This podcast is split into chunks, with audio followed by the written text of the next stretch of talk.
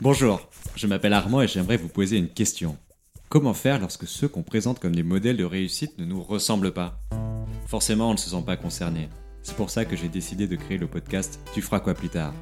Je vais arpenter la France pour aller à la rencontre de ceux que l'on n'entend pas assez. Certains ont cessé d'étudier dès le collège ou dès le lycée, d'autres ont parcouru la France, en allant d'un job à un autre.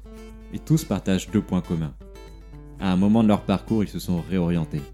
Et aujourd'hui, au milieu de la crise Covid-19, ils sont parvenus à trouver un emploi stable. Ils s'appellent Yousra, Moussa, Megan, Tiffen, Tony ou encore Clément. Et ils ont tous grandi en banlieue. À travers leurs expériences, vous pourrez découvrir comment ils ont construit leur parcours et vécu leurs premiers pas dans le monde professionnel. Alors rendez-vous le 9 septembre 2021 pour les découvrir dans Tu feras quoi plus tard, le podcast pour te guider vers ton prochain job.